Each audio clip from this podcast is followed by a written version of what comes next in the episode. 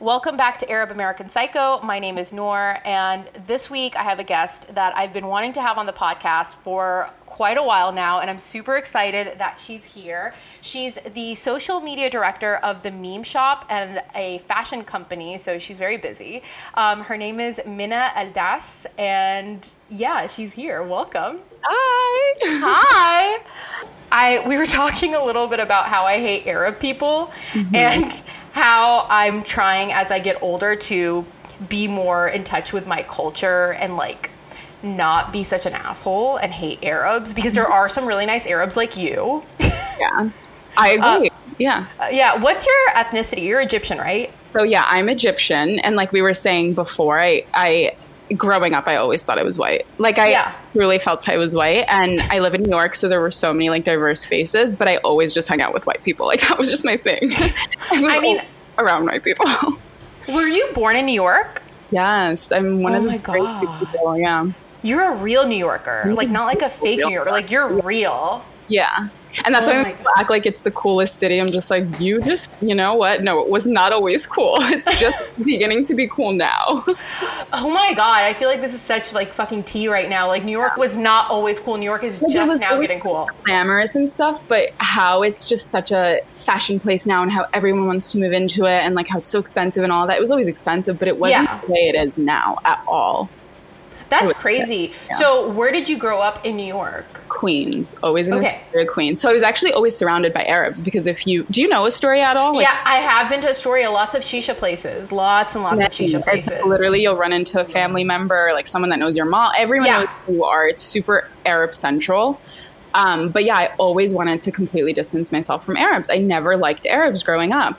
Oh my God, same. because I now have like a comp- like I built a platform that empowers like Arab Americans, like, I- like positivity or whatever it is. But it's such an Arab American platform, so it's so weird that I'm this way. I, I know, and that's like it's really weird because that's almost exactly how I feel because I grew up not really. I mean, I was raised in a community where there were a lot of Arabs, but like I didn't necessarily hang out with them. Like they were just people that I knew, mm-hmm. and I really gravitated more towards like other ethnicities and then as i got older i really just started hanging out with like a lot of white people mm-hmm. and it's not even that i thought that i was white i felt as though I identified more as a white person than as an Arab person because I don't know about you, but my parents weren't like super cultural. Okay, so mine, I get that because Yeah. mine weren't as like as cultural as other parents or like my- exactly, yeah. like that. But they definitely like at home we only spoke Arabic because Same. they wanted us to know the language, and we'd always go to Egypt every summer. So it was that thing. But Mm-hmm. Yeah, yeah, yeah. they were kind of more open with us doing kind of whatever we wanted. Yeah, that's that's how I feel. Like Yeah. I feel like at home we always spoke Arabic. My mom only made Arab food. Like, Exactly. but like we weren't like other Arab families. Like I feel like other Arab families, like you know, the girls were like going to parties, like those little girl parties, and like belly dancing and like Right. doing debka and like wearing thobes and shit. And I'm like, That was I I never did any of those you were things. in band T-shirts probably and all I was literally in band t-shirts. Wow. I, I feel exposed right now. I was. I used to go buy all my band tees from Hot Topic and they were trash. Oh my god, uh, too. I had like really like skater girl phase where like I would buy and oh my god, you're gonna hate me, but I would buy like really lame band t-shirts and I had like the side bang thing going on. I was just like fake emo, like for, Okay. like- but only for a few months and then I got over it. I was actually emo for several years. So there's really this is not an emo shaming space. This is an emo Oh, safe space. um, and if I didn't wear a hijab, I promise you I would have had side swept bangs. In fact, at one at one point I kind of wore my scarf to make it look like sideswept, like a sideswept hijab. It wasn't it wasn't cute. but um, yeah, like I, I just feel like I never identified as much with other Arab people, and it was always really rare to meet an Arab girl that I felt like I connected with. Like it was hard for me to connect. I think that that's what kind of pushed me away from Arab culture is that I felt like the things that I prioritized were not the same things that they prioritized, and the things that they were interested in didn't kind of at all aligned with the things that I was interested in. yeah, and that's exactly how I felt. I want to say up until like 18. Mm-hmm. Um, and then that's exactly when we moved out of Astoria. So then we moved into Bayside, which was like super, super white. And I think Mm-hmm. you're not surrounded then by like a bunch of Arabs. You feel like, well, we kind of do have a great culture. Yeah. Not right? Did you feel that way too? No, dude, like okay, so I I grew up in, in America and then I lived in Malaysia for a little bit and then I lived in Dubai for a little bit. And when I lived in Dubai, that's when I hated that was like my peak I hate Arabs. So I lived there throughout all 4 years of high school and I literally was like I hate Arabs. And then I moved back to America mm-hmm. and I kind of distanced myself from Arab people and that's when I started and yeah, it was like around like 17, 18. That's when I started being like, "Oh, Arab culture is kind of cool and Arab weddings are kind of fun and Arab food is kind of delicious." And like I started appreciating my culture Yeah. a lot more and I was like asking my parents a lot more questions of like what was it like being raised in Palestine and like I was more interested when I was more separate from it. Right. And you like appreciated the music. Like it's that whole thing that happens. And I think for me, it was because maybe it's just the group that I was surrounded by in Astoria Yeah. or like the group that my mom hung out. I really did feel like Arab, like older women were so invested in these like teenage girls' lives where it like made me hate my life. I felt so weird going Yes. out every single day because like I was going to be shamed for what I was wearing, whatever it is. Um, so when I moved away from that, I started really just actually looking at the good things in our culture where Yeah. You move away from all the negativity and you're like, oh my God, like it's actually kind of cool to be Yeah. So I completely get what you're saying for sure. Yeah, yeah, and like now I like I do listen to. I mean, I will admit it's really old Arabic music. Like I'll Oh, never yeah. listen to new shit. Like I listen to the things that my dad used to listen to when he was Oh, like yeah, in yeah. college. Like that's the only thing I want to listen to if I'm listening to Arabic music. But you really, I feel like hit it like on the the what is it on the nose? Is that what the Yeah, expression is? I don't fucking know. Um, saying that like it, there's like this this thing with older era women where they are so invested in these teenage girls' lives and they're like obsessed with like micromanaging them and then also like feeling like I need to make sure that you're the perfect bride for someone. So freaking weird. Like It's scary. actually- and you know what? Because my mom was never that way, and I think Same. only normal people in that community. Like I think No. me and my sister are the only actual normal women who like had like. And I'm not trying to like shame anyone yeah. through shit, but I feel like th- their kids turned out not the way they wanted them to turn out, Exactly. And And like they ended up rebelling more than for sure, yeah. people like and that's the thing i mean my parents were not like super like yeah go out wherever you want like don't tell me it's fine like obviously they they were parents so they were like you know who are you with where are you going you're a teenager um, you know are you doing drugs you know just normal questions that you would ask your creepy child who listened to like goth rock music Right, they definitely like worship the devil.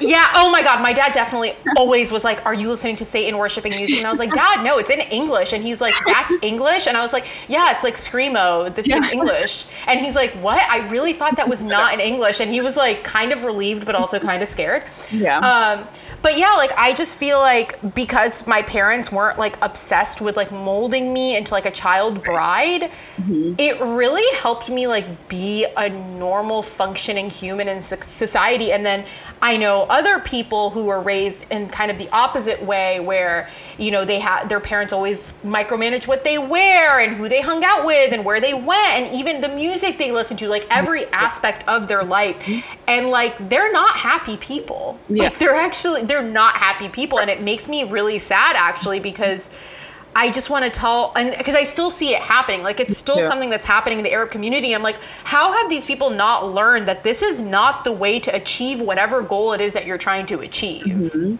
and they like it, and i feel it i guess the most with just arab daughters it's like Mm-hmm. growing up there's just one goal instilled in your brain and that's to Mm-hmm. get married and how many times are we going to marry off our children to like anyone that takes them pretty much. That's what I'm saying. And- like where did you find your kids in like the trash can or something? Like yeah.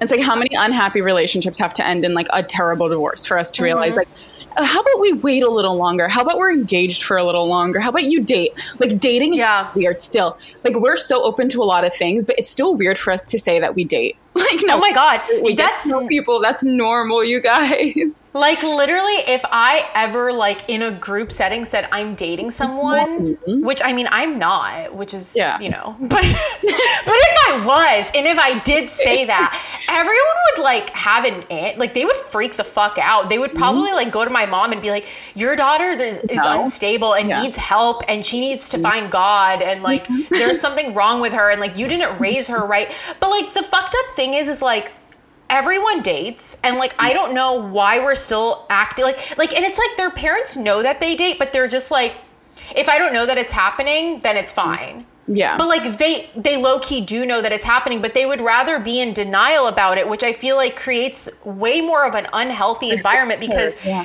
then your child has to live this weird double life and lie to you all the time and then your child is then going to get into the habit of lying to you all the time and now your kid's a compulsive liar Mm-hmm. and like that's something that i have noticed and i'm again i'm not i'm not trying to shit on arab people No, but no. like it's just like i've noticed that like a lot of arab girls lie a lot about weird shit and like i don't even think that it's their fault i think that they're just raising raised in it generation. Yeah. they're they're raised in an environment where being honest is not something that is good. It's like no, you should be ashamed of yourself and you're doing this shameful thing and you should just keep it to yourself. And it's like how much better would a teenage girl be able to navigate her dating life if she confided in her mom? Yeah, you know what I mean? exactly. Like who who uh, under who has life experience and can maybe tell her like, hey, if your boyfriend is making you cry every day, maybe you shouldn't be in a relationship with this person. You know what I mean? Like, And we're told to forgive such shitty things, I think. Like, oh, he did this to you, it's okay. Like, yeah, that's not okay. No, I feel like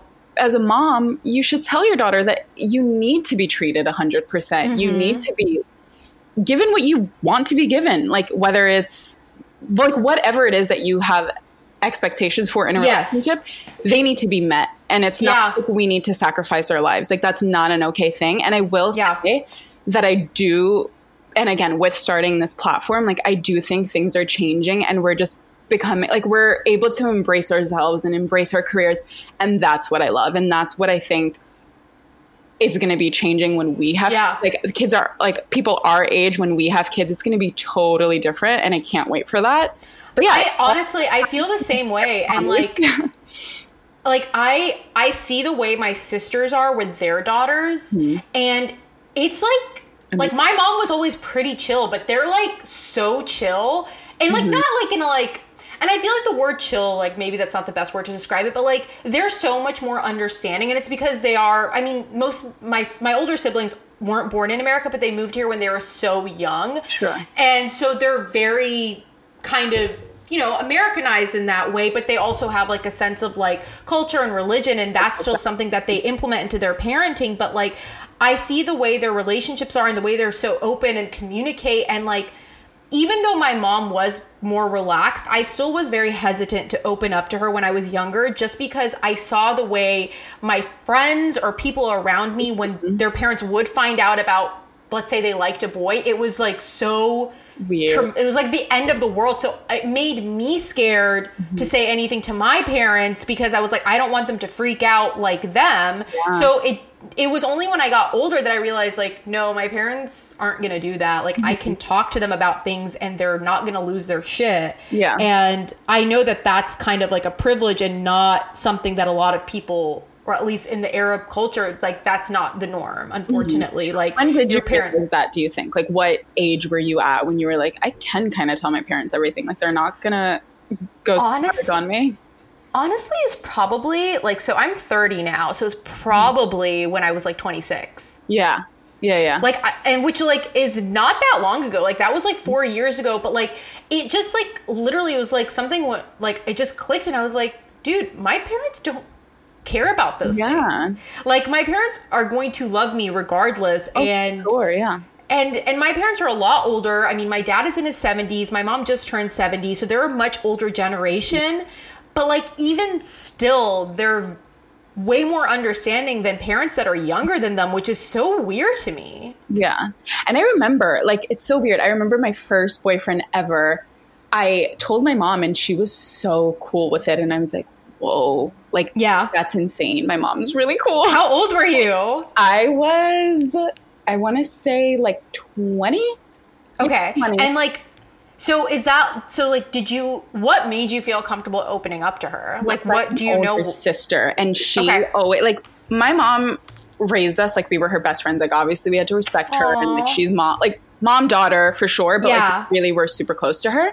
So i always would see my sister going and get like morning coffee with her and they'd have all these chats and i'm like i really wonder what they talk about. I was always close to them but i never had the like coffee chats with my mom until i grew up so I remember my sister would always talk to her about who she was dating, and she, my sister was dating this guy from Egypt for a while. So my mom knew all about that. And obviously, it's not like oh we're dating; it's dead end, and it's like that. Yeah. Like I think if you're going to tell your mom you're dating, you kind of need to be sure of the guy. This goes to Oh. anyone, not even oh. just Arabs.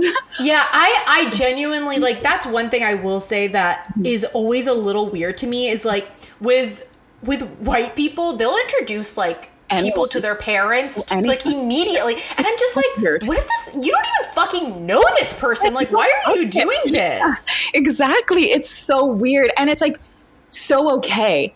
Yeah, and I'm just like, I need to vet someone thoroughly Oh, sure. before mentioning them to my parents because number one, I need to make sure that I like them. Like, why am I going to waste my parents' time? And I think that's the main thing. I don't want to waste my parents' time mm, because I know that they have better things to be doing than meeting every guy who like I might have a Yeah, crush on. yeah. You know what I mean? like that just seems like yeah no like i have to make sure that i'm really interested and like i'm serious about it uh Mm-hmm. before definitely before introducing them so yeah sorry i didn't mean to like cut you off but i just like yeah that's exactly how I feel. So this like when I was 20 years old, I met this guy, and I really did think like I was going to marry him. Like I thought, yeah i mean yeah I love her. so I told her about it, and she was really okay with it. And I remember he lived in Virginia, and I lived in New York. So Yeah. I remember me, my sisters, and my me, my sister, and my cousins went to Virginia, like for me to meet him for the first time. And my oh mom my god and your mom was cool with it and she, yeah, I mean, she was obviously like, you know, like respect yourself, like yeah yeah yeah yeah, yeah. dumb, but she was okay with it. And I was thinking, like, wow, I'm not going to do anything dumb. Like, I don't feel like I have to lie to her, and I don't Yep. feel like there needs to be this weirdness between a mom and a daughter. Like, it's okay to tell your mom that you like people, that's normal. So I felt like after that, I was, it was always just a better relationship with my mom. And she mm-hmm. and like- the best advice, dude. Like, moms know everything. It's freaky. No, it's actually it, it is scary, and I I always say this to my sisters. I'm like, anytime we're being sketchy, I'm like, I just want you all to know that mom knows exactly what the fuck we're doing. just not she's actually like gonna say it, but she knows. she's just choosing to ignore us right now, Mm-hmm. and then she'll randomly say something like years later, and I'm like, so you did know what was yeah. happening? And, Like my mom knows everything all the time. She's also a creep, and sometimes she has very like spot on dreams about things that are happening. Yeah. But like, and I'm just like, yo, you're a fucking creepy lady. Yeah, like, moms are so like- weird. But she she is. I mean, I, I feel like I always say this on my podcast. Like, my mom is really annoying, but like, she's really like she does know what's going on and gives really good advice. Like, I mean, she's annoying in the sense of like she's kind of an asshole to me, but like I that's where I get my personality from. My mom's kind of an asshole. I'm kind of an asshole. Um, but she does really give good advice and like. I there was this one time that there was this guy that I was really interested in and I told my mom about it and she was like I don't have a good feeling about this but like I was just like no like I love him. Like this is going to work out. This is going to be great. And she was so fucking right. Like every single thing she said she was like this is probably what's going to happen. It literally happened exactly the way she anticipated and I was like how did you you met him she met him one time and was able to make this mm-hmm. entire like deter like no this is how it's gonna plan, pan out and this is the type of person he is and like she was like spot on about everything and it ever since then i'm like okay no matter how annoying my mom is about things i still have to listen to what Yeah. she's saying Yeah. and like because she knows what the fuck she's talking about Yeah, I have such a similar situation because so I dated this Egyptian guy for like a split second. And Yeah. my mom would tell me, like, I just don't have a good feeling. And it was like, but why? You know, when you Yeah, so yeah. annoyed, you're like, I love him, but why? yeah yeah mom why are you ruining my life Yeah, like you're awful. yeah It was like it was my mom and my sister, actually, both of them. But Ooh, when your sister doesn't like the guy, that's also like if your sister doesn't like someone, that is like a red flag. Like you need to fucking run. right, seriously, because your sister's Yeah. tell you like it is. Like I have friends who kind of like you know egg me on, and that's like Yeah, yeah, yeah, I'm gonna let you egg me on. I know that you're like faking it to my face, but yeah, yeah, yeah. your sister and your mom know they know. But I remember this, and and she would say like I just don't have a good feeling about him, whatever. ended up happening the way she expected it to happen. Like he was a shitty person. Yeah. Um, and then with my boyfriend, who's white, and she knew he was white and like Yeah. wasn't Muslim, whatever it was, she feels like she always says like I just feel like he's such a kind person. He reminds me so much of your dad. Like he he's just a guy, and I'm like wow, like moms know, and it doesn't. Moms do know. and like you know any other Arab mom would be like a white guy, no, like this is awful, but she just knows she has a feeling in her heart that like this is a good person, even if it doesn't work out, he's a good person.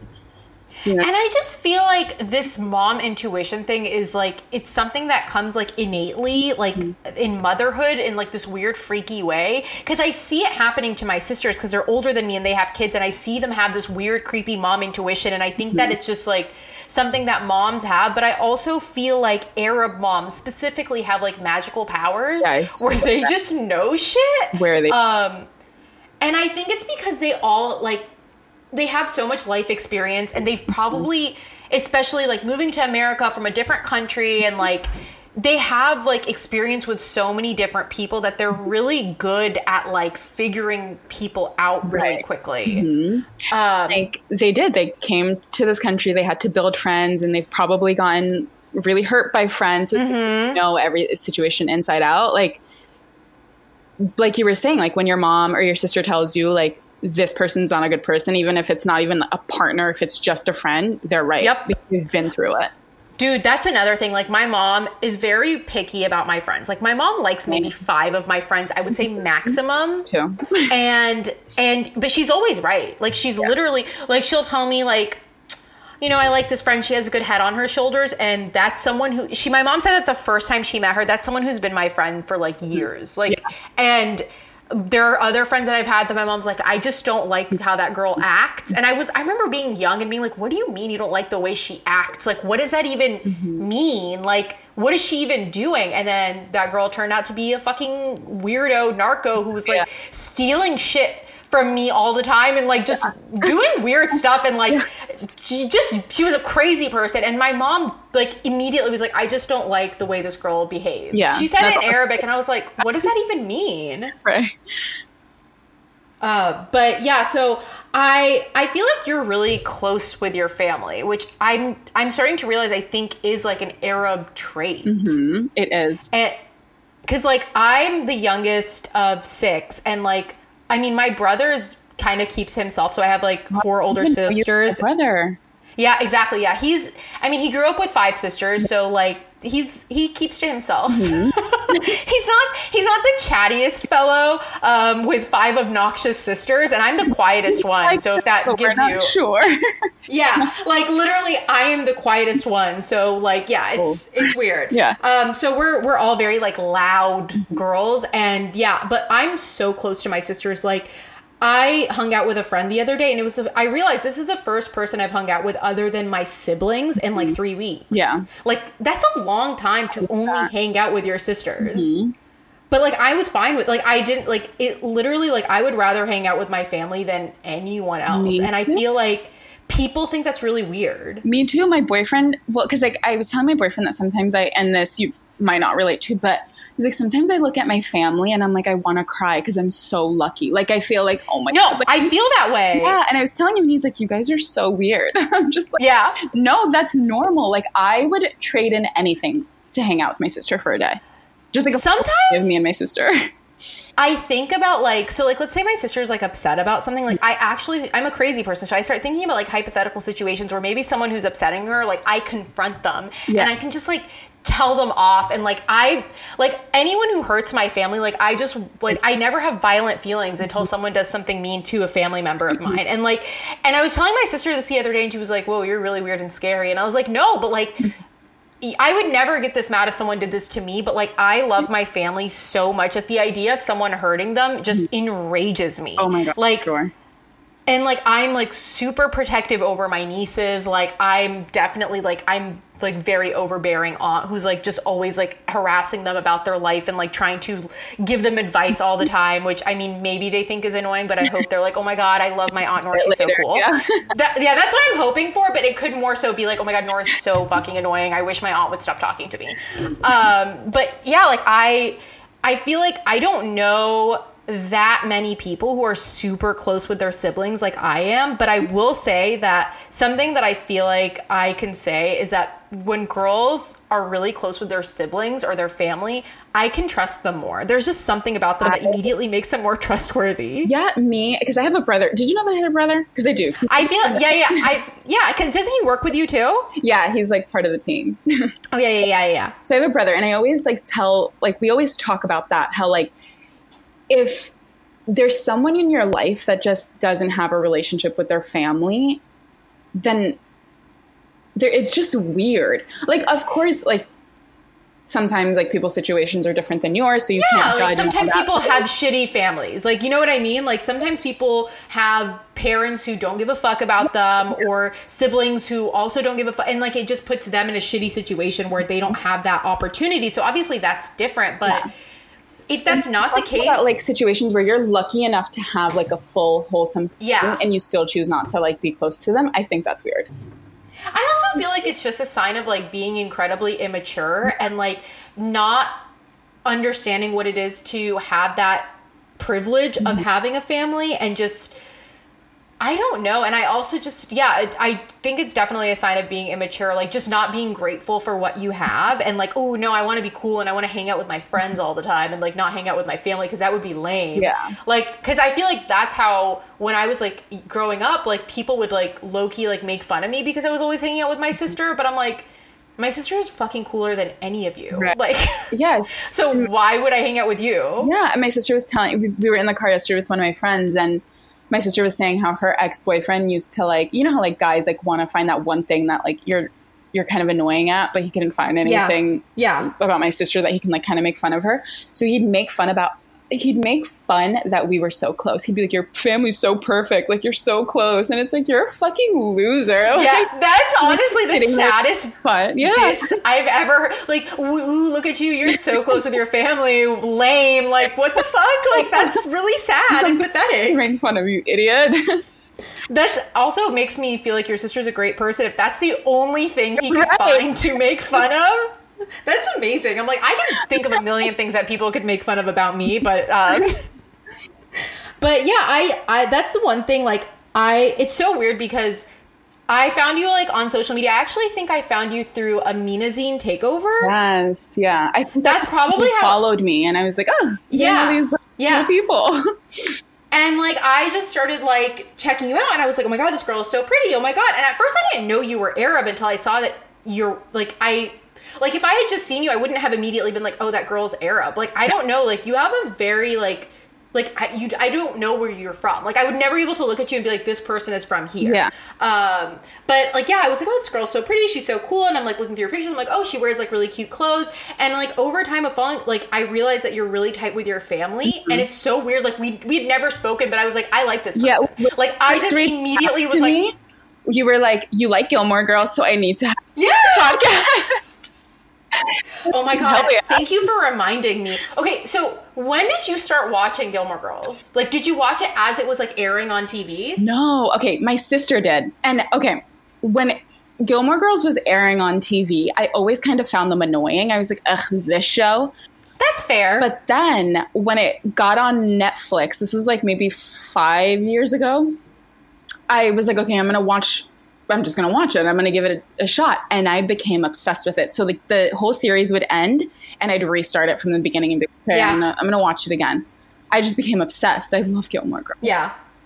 I honestly I love that for you so much because I I know a lot of people are like, oh, I love Gilmore Girls, but like it's not everyone is able to rewatch the entire series over and over and over and over again, which I I don't remember the last time I didn't at least have Gilmore Girls on, on in the background. Like I don't sit down and watch it that much. But like I'll always just kind of have it on in the background at least for a little bit every day. Yeah. Like and this has been going on so I started watching Gilmore Girls I think when season 2 started airing. Mm. And then this is when I lived overseas and I remember I came home to America for the summer and I bought like the box set of DVDs mm-hmm. for like season 1 and season 2 or something and then like I just rewatched them over and over and over and over and over. And then I was still watching it like as it was airing live, and like I just remember it ending and being so sad. It ended during Ramadan. I was supposed to go to the masjid. I stayed home to watch the series finale. It was fine. Um, and like I, it when it aired. Oh, I'm so sad. I know, I and that's the thing. Like, it's one of those shows that I'm like, I wish I could go back in time and make sure everyone watched it as it was airing. But uh, it is, it's a great show to binge watch, and like, I feel like a lot of people are like, oh, it's like a dumb, like, girly show, and I'm like, it's actually very like well written and clever and witty and like so just and I just feel like like over time, like as I was younger, like I think back and I'm like, it actually shaped me in a lot of ways because I discovered so many books to read through Gilmore Girls. I discovered Yes. yeah, it's like so much music to listen to through Gilmore Girls. Like just so many different pop culture references that I would have never heard of or looked into and like just started watching random like fucking movies that turned out to be amazing because of Gilmore Girls. Yeah, I agree. I'm the same exact way. And I'm always like, oh, I'm so behind. Like sometimes I still don't get like some of the references. Well, most of the references I don't get. So I'm like, oh, I need to like search this or like figure out this. It's so cool. That- Gilmore Girls is ugh, such a good show. Do you feel like you're more was- of a Lorelai or a Rory? Okay, I'm, I, this is one thing that I will say after I've been watching it over and over for now probably like 14 years, which is really weird to think about. I kind of hate Rory, Me too, a little bit. and I she's a dumb bitch. And makes she's very smart, but like clearly very dumb also, um, and just makes really bad life choices. Yeah. I just Um, hated that Rory like could cheat on someone and they still acted like she was this angel. Like, no. Yeah, no, she's she, sometimes. she broke a marriage up. Like she's a homewrecker. Yeah. No, yeah, I I think that Rory's really dumb, Mm-hmm. but I still love her. But I also just like hate her. And then like Lorelai, I feel like in the first seasons, like she was really immature. But then when you think about it. She was really young, so I feel like it actually makes sense that they made her kind of irrational at times Yeah.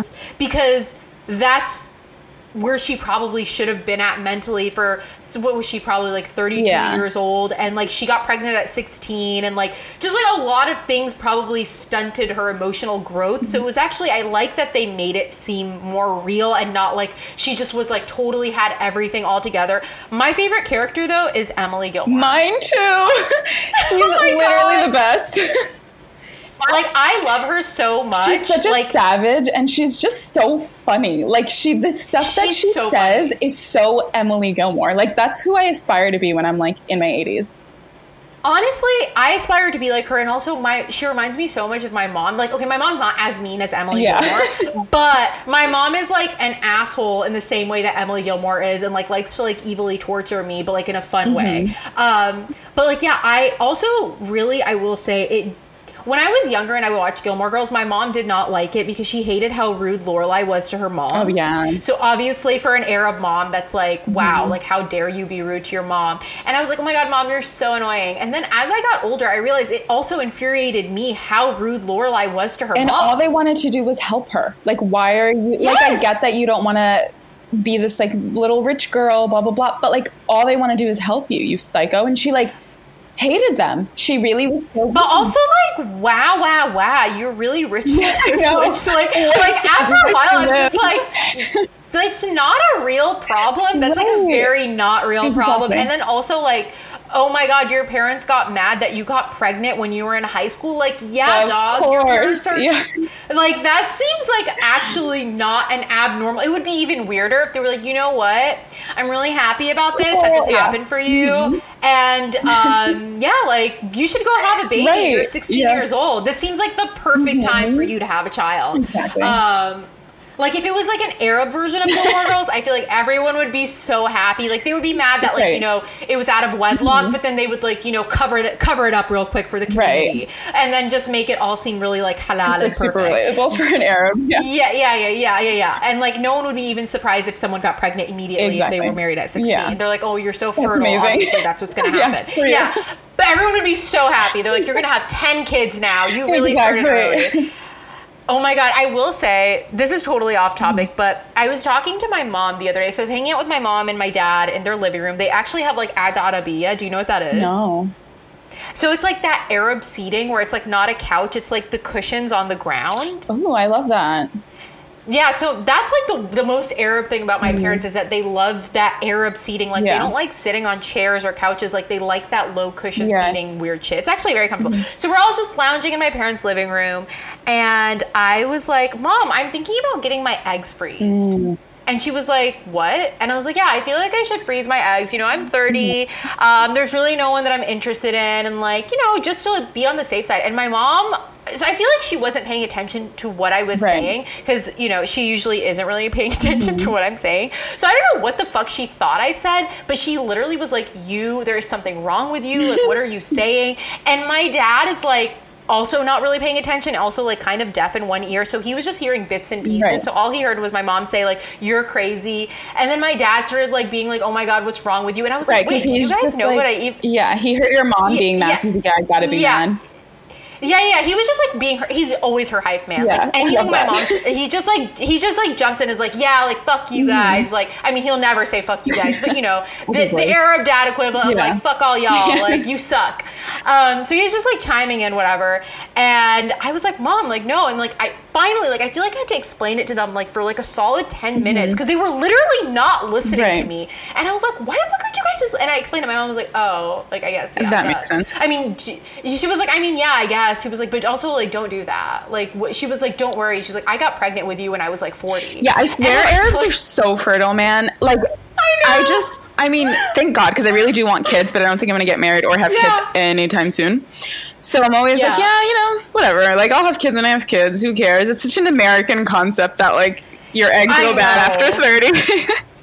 I know. And my mom was just like, Nor, like, you're fine. Like, you, I mean, it's really expensive to get your eggs freezed. I'm like, yeah, but it's just like a nice, like, cushion, like, because I feel like it would make me feel better. Like, you know what Yeah. I mean? Like, it's like a safety thing. was like, it's like a safety thing, but my mom was just like rolling her eyes at me. She was like, "Honey, no. Yeah. Like, your aunt got pregnant with her daughter when she was 50. It's my okay, mom had yeah. a baby. Yeah, my, she's like, your grandma got pregnant with your uncle when she was 50 years old. Like, you're gonna be fine." And I was like, "Ew." And then I was like, "That's actually really disturbing that your mom had a baby when she was 50 years old." yeah. Yeah, and my mom was like, "Yeah, she was pregnant with your uncle while I was pregnant with one of my kids. Like we were pregnant together." And That's kinda like, crazy. That's that's truly disturbing. That is Like, so actually- wild, actually. yeah, I know. And like my mom, like, and then she was like, "Well, my your grandma started having kids late," and I was like, "Oh, how old was she?" She was like twenty, and I was Damn, like, then we're really "What?" far off. Yeah, I know. And I was like, yikes, I'm like a decade Yeah. late. Oops. But my mom was like, yeah, that was considered really old. So that's why she kept having kids, like, even into Right. her later years because she was so behind.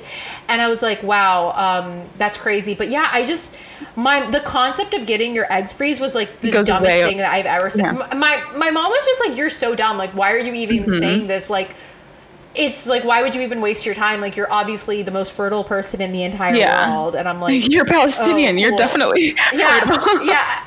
I mean, honestly, I will say, based off of like my not real analysis, but just off observing Palestinian people, like I feel like I'll be fine. Mm-hmm. Yeah. But you, the anxiety part of my brain is like, no. So do you be able to want children. like do you actually want kids? Is something that is something is that something you always wanted or is it like uh, I'm getting older so I'm like freaking out?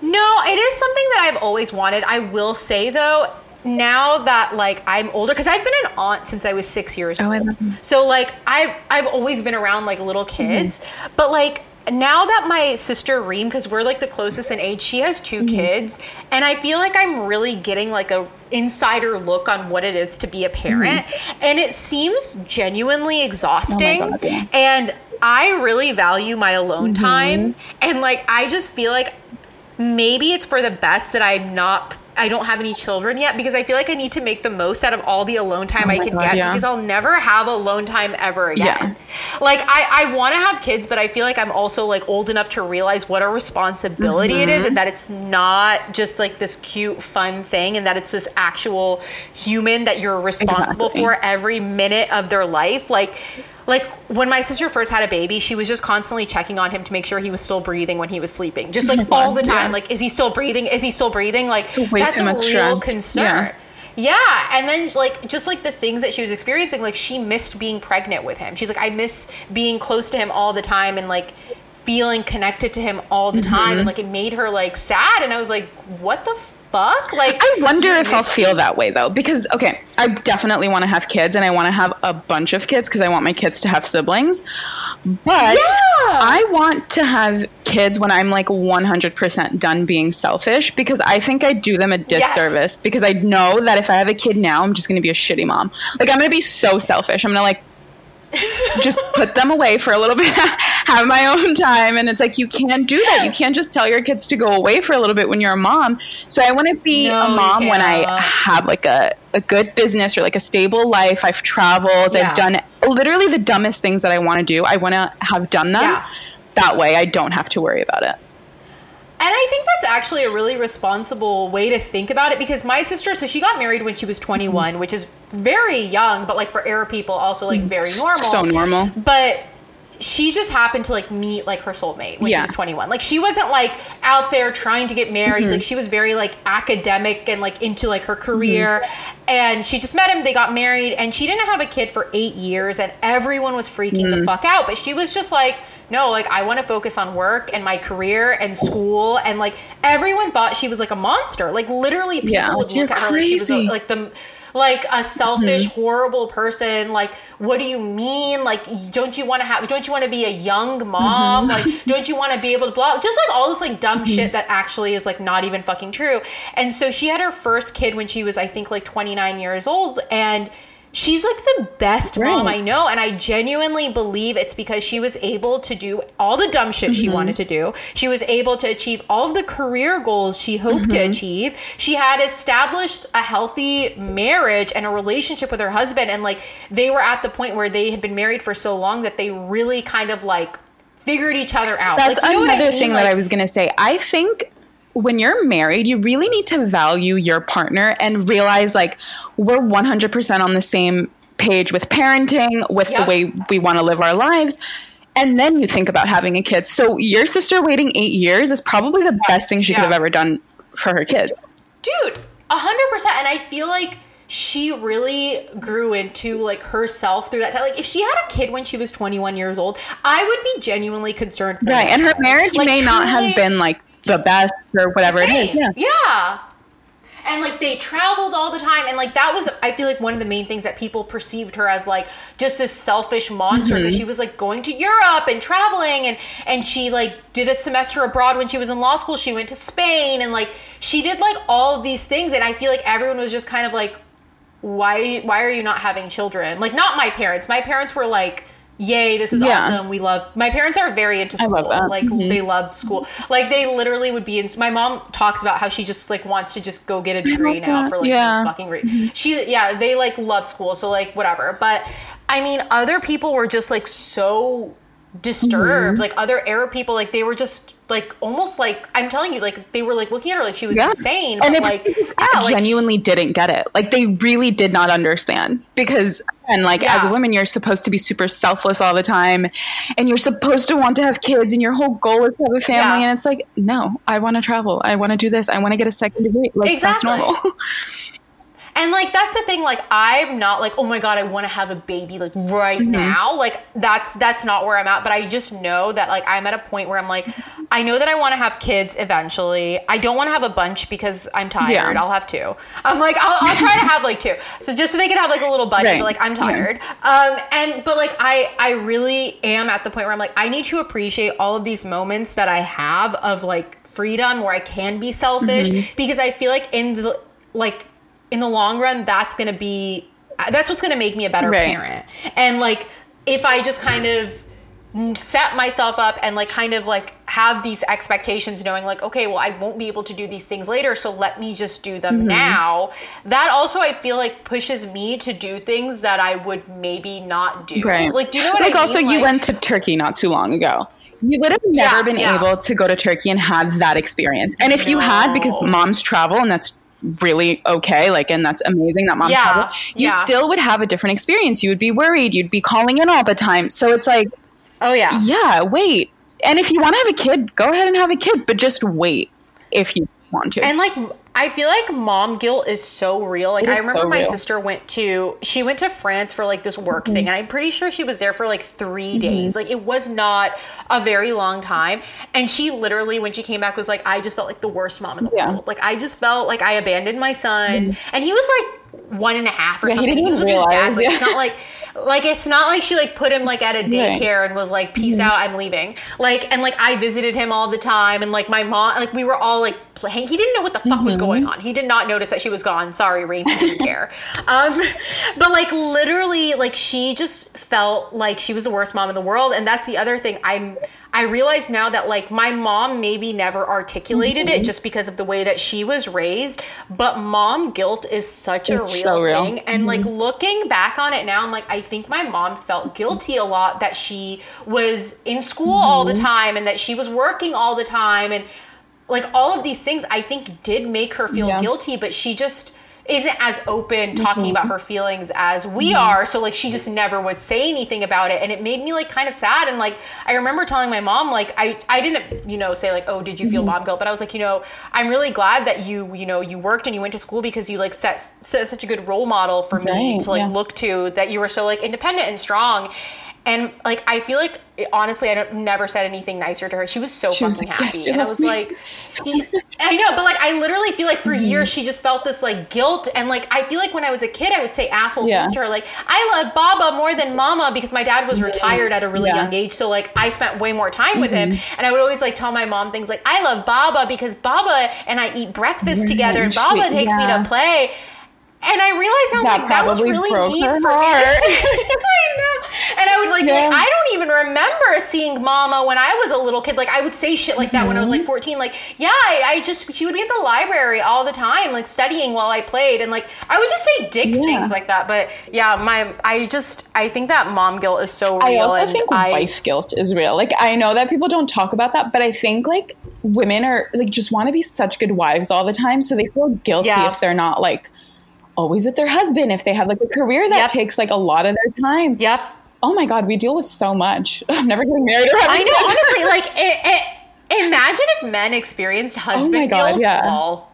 That would never. I don't think husband guilt is a thing. no, I think they like ge- thrive when they're not in there with their family.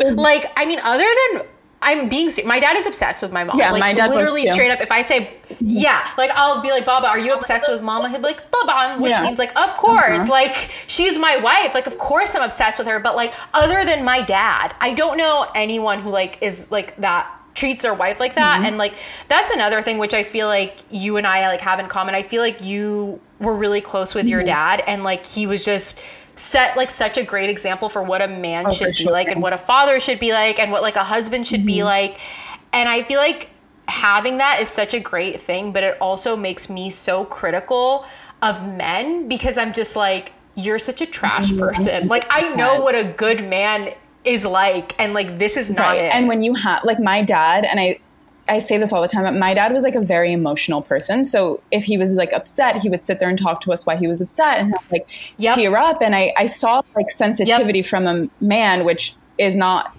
likely of an the Arab most man, common especially. thing Yeah. same So my partner now, I see that in him. Like he's a very sensitive guy, and I love that. I don't think I can ever be with such a harsh man ever. again. Like Yeah. I've experienced someone Yeah. who can actually tell me how they feel. Like what? That's incredible. that's a that's the thing and like my dad and like it's crazy to me that like my dad is like was born in gaza in the Mm-hmm. 40s and he's still able to be like in touch with his emotions and like if he's sad or upset or if we get into a fight and my dad will apologize to mm-hmm. me. Like i feel like that's unheard of mm-hmm. for so many Right. people. Like your dad apologized to mm-hmm. you. Like he'll literally call me and be like baba you know i'm sorry that, that i got mad at you. I just i love you and i care about you. That's why blah blah blah. I'm sorry. Like like let me get you something from the store. Like i'll get you a surprise. Like my dad does that shit to me. I'm an adult and does that shit. And i'm just like that's I, I've never met a guy who's like, oh, we got in a fight. I'm sorry I raised my voice at you and like really upset you and like I'm gonna get you a surprise from the grocery store. Like what the fuck? Like Nobody. That's like unheard of. I know, and that's the thing. Like, I just feel like I, I am so picky about Mm-hmm. guys for that reason. I mean, I'm not like overly picky, but like I just have certain expectations which I don't feel guilty about, but I do find that I, I am made to feel guilty about it by a lot of You should never. You And- should have high standards. Yeah. You should never lower your standards Yeah. for anyone. Yeah. It's- Making sacrifices is the biggest lie. Like, yeah, of course, like you compromise in a relationship.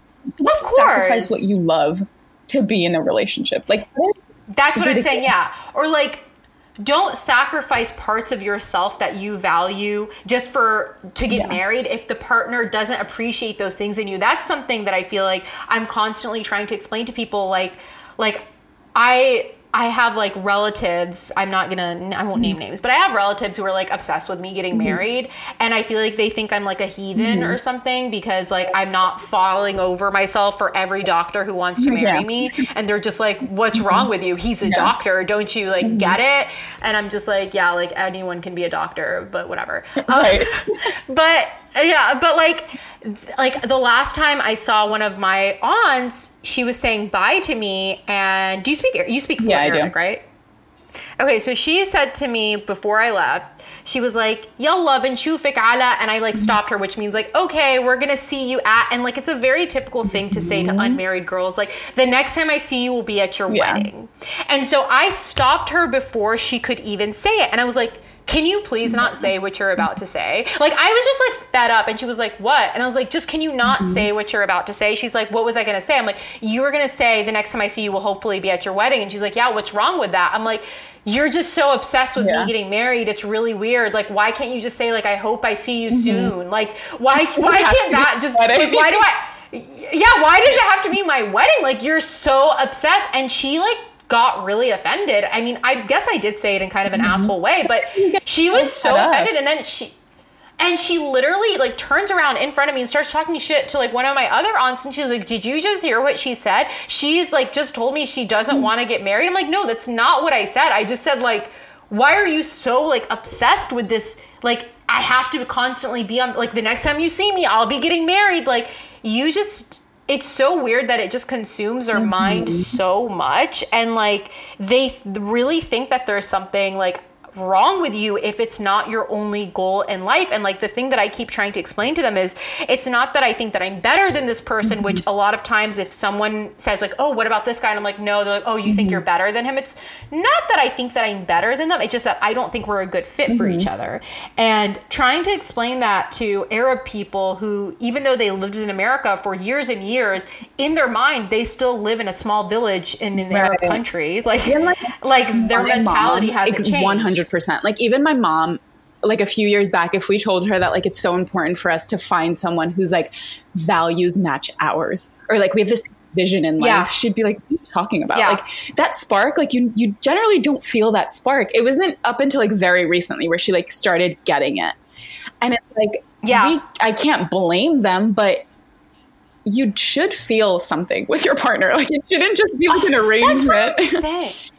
Yeah, and I feel like my mom understood that and like which is mm-hmm. good and i'm glad that she gets it but like she still i feel like even though she gets it there's still a part of her mind that thinks that like you can learn to You love can- someone. yeah. like i just and and i mm-hmm. don't think she's wrong i think that you mm-hmm. can and there's a certain type of person who is capable of doing that and i feel like i have a very clear understanding of who i am as a mm-hmm. person and i'm not that I'm not person at all. i'm not the kind Yeah. of person yeah i'm not the type of person who's going to meet someone and then you know maybe over time my feelings will grow i'm pretty good at recognizing if i like someone Oh, or sure. not and if i don't like you immediately then i don't Mm-hmm. like you like that's not going to change and like it's not like one is better than the other but like that's just how i feel and i feel like my mom has come to grips with that but That's exactly how I, I- am because I always find it a little weird that like people can be friends for five years and then realize they want to be in a relationship because I'm the kind of person like I if I meet you and I like you, I'm obsessed with you until we're together. like, that's what I'm saying. I'm just like, whoa. Like, I think that it's definitely a possible thing, but I'm just like, I've It's just you, never yeah. experienced that because uh, anytime I've ever been interested in someone, it's always been very immediate. Like, Me it's too. never like a. oh, you're going to win me over type Mm-hmm. of thing. Like it's just like either I feel it or I don't. And I mean, like, and that's the thing. Like, I've entertained, you know, the the the random proposal that will come to my parents. Mm-hmm. Like, I've entertained it here and there just to like kind of make my parents not think that like I never want to get Mm-hmm. married. Like, just to give them some hope that it's going to happen. Because even though they're not obsessed with it, at the end of the day, my dad is just kind of like, I want to see you get married. So are you know what I mean? your other siblings married?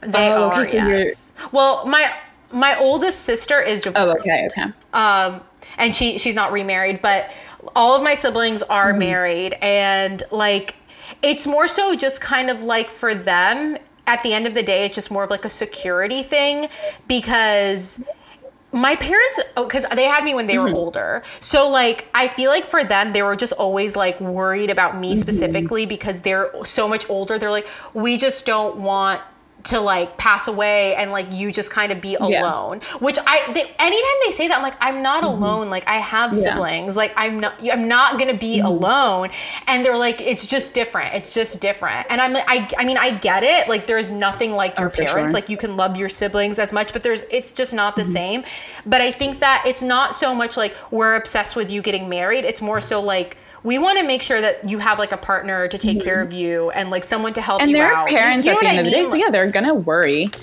Um, Yeah, exactly. So, and yeah, I mean, my dad is just like constant. Like, I mean, literally, he's like acts like he's like a million Yeah. years old. Like, he's like that typical mm-hmm. Arab dad who, like, since I've known him, has acted like he was right, yeah, yeah, and acted old. like he, he like him Well- growing up was like a hundred million years like ago. And he's like, Yes, really." yes, like he's yeah, like I don't know that he was ever Yeah. a baby. Like I'll be honest with you, like I don't believe that he was ever a child. I feel like he was. He was born and he was just like yeah. like an old like an old Arab man. Like I just I, I saw a baby picture of him once. It was the most disorienting thing I've ever. You're like, that's not him. was He's lying. No, this is a lie. This is a fucking face tuned. This is not real. Like, no, like my dad has just Right. always been a 70 year old. My dad literally has been saying I'm 70 years old since he was like 65. I love that for him. So, he just like doesn't care. Yeah. Like he really embraces Age, yeah, I love like that. a lot. Yeah, like yeah, but um, I did want to talk to you about like you working with your family because I think that that's really interesting. And I mean, I work with my mom right now. I feel like a lot of Oh, people do don't know that, but I do work with my mom. Yeah, I work. I'm I'm her employee actually. Uh, but you work. Yeah. You work with your family and. I want to know about that dynamic, and I also want to ask you because your mom on the meme shop, she her name is Shushu. Is her name Shuru? No, her name is Shukar. Yeah. Okay, because my sister's name is Shuruk, and we call her. Shushu. Yeah. And so, yeah, but I love that your mom's nickname is the same And we as my say sister's. Shushu, okay, like so we'll be I, like, not like mama. We'll just be like, oh, mama shushu, like shushu. Yeah. oh my god, I love that. Okay, yeah, you guys are adorable. Like you're like actually friends with your mom. Yeah, we love Yeah. her. She's cool. Um, but like, how did how did the meme shop get started? Like, I just kind of want to know like where did this idea to create this platform for Arab Americans Yeah. come from, and like how did you and your family build it together? Yeah. So me and Hager, so me and my sister worked together, together, like full time job together at this like mm-hmm. Printing company, and we used to do operations. Um, she was employed first, and then she kind of like put my name in, and I got the job. So we were working together, and it was all these like really fun pieces. And they just were they were just such happy pieces, and we were like, wow, we're really missing that in the Arab community. And growing up, my dad was like the biggest jokester. We were so positive and just we had so much Yeah. fun. And like you were saying, like your family was a little different than like people around you. I always felt that because I always felt like my family was just we valued humor. Like this was just something that we Yeah. actually enjoyed. My dad had like a million like Yeah. running jokes for five years that like got old, but like were Oh still kind of funny because he was saying it or whatever. But yeah, so we were always like, wait, this isn't just like our family, it's an Arab family thing. Like we're kind of cool. Like we're Yeah. pretty positive people. Why are we always seen as such like aggressive like monsters? And For even in our own communities, like all of our platforms are like geared towards politics or activism and stuff like that, which is Mm-hmm. important. And I get it. And I think those things should exist. But why are we never shedding the light in our own communities over things that are happy, like just genuinely And, like, happy. yeah. Like we like music, we like food, we like togetherness. Like why don't we just show people that this is an actual thing in Arab communities? So we just built this platform and we're like, okay, we'll see where it goes. And it's been growing so quickly. And I'm like, wow, this just makes sense. People were missing this. It, yeah. Yeah, it was definitely something that was lacking. And I remember when I first came across mm-hmm. the meme shop, I was just like, this is like this is yeah. for me like i can mm-hmm. relate to it like it's not just any other instagram account that's sharing mm-hmm. funny things like it's like we all as a community of Arabs have these like inside mm-hmm. jokes, even though we don't know mm-hmm. each other and we're so different, and we can all laugh at these same things. Like that to me just instantly made me happier than just seeing any any funny mm-hmm. you know what i mean like there there are those meme accounts or whatever and yeah, yeah, they're funny but like these are things that like i'm gonna share with my sisters and my cousins and my arab friends that only only mm-hmm. we will mm-hmm. get and like it's something that we can share and it is a it is portraying arabs i feel like in a different way that's kind of I feel like never highlighted, which is so interesting to me because the first kind of comedy show I ever went to was a Masrahiyya yeah, in Egypt, yeah. which I know it's not like a it's not like a typical mm-hmm. comedy show, but like that's kind it's of comedy, what it is. Yeah. It's like it's a comedy show. That was the 1st mm-hmm. experience I had with a comedy show. And it was, I remember I didn't even speak Arabic mm-hmm. fluently at the time because I was like 7 mm-hmm. years old. But I still remember just laughing right. so hard and just thinking that Egyptians were so mm-hmm. funny and just thinking that Arabs were so funny and just thinking that, and like even as I get older, like, I still think that I can make funnier jokes I in swear, Arabic yeah. than in English, which English Me is my first language, but like I'm I feel like I have better one-liners uh-huh. in Arabic so than I point. do yeah. in English. yeah, and it's and like like my dad is like he is more of a serious kind of guy, but I know that I'm funny in Arabic because if I make a joke, my dad will laugh mm-hmm. and like laugh fucking hysterically.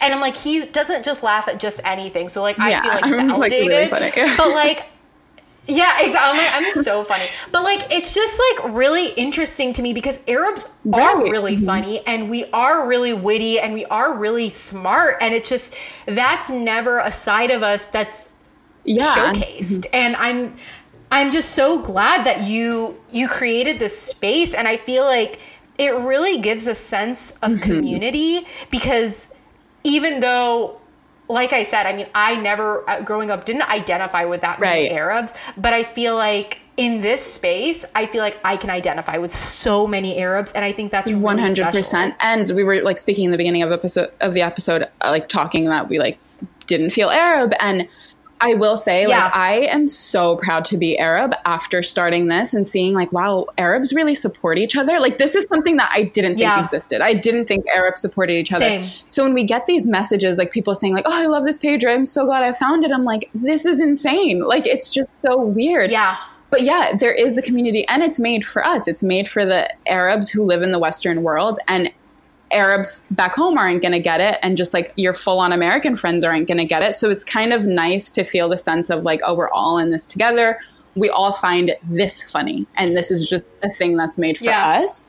And I think that's what's so special about it. Um, but yeah, exactly, and like, and that's and that was kind of like another reason like I feel like I totally get where you're coming from because that was one of the reasons I wanted to start my podcast is because I felt like in the podcasting space there weren't there weren't that at the time there weren't that many podcasts with primarily Arabs or mm. you know anyone who was like more of a mm-hmm. minority mm. kind of talking about their experiences and I feel like the reason I wanted to create it was because for me, like I grew up, I like you know, like we discussed before, like I didn't really identify with mm-hmm. many Arab people. Like it's not like I looked at like an Arab singer and I was like, oh my god, I want to be like her. Like that that yeah. never happened.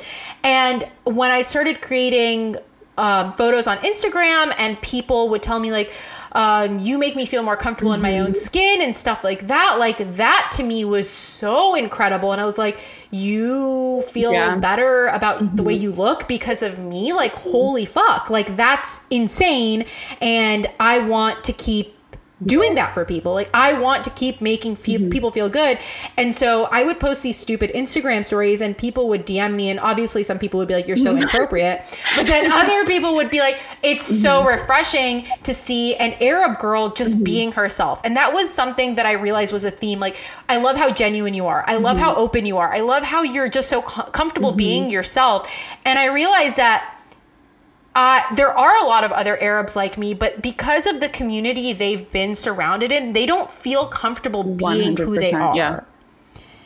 And and so I started create I, I you know I created this podcast and so many people were like oh I just feel like I'm hanging out with my friends. And sometimes I would talk to them and I was like so your friends talk about these things? And they're like yeah all the time.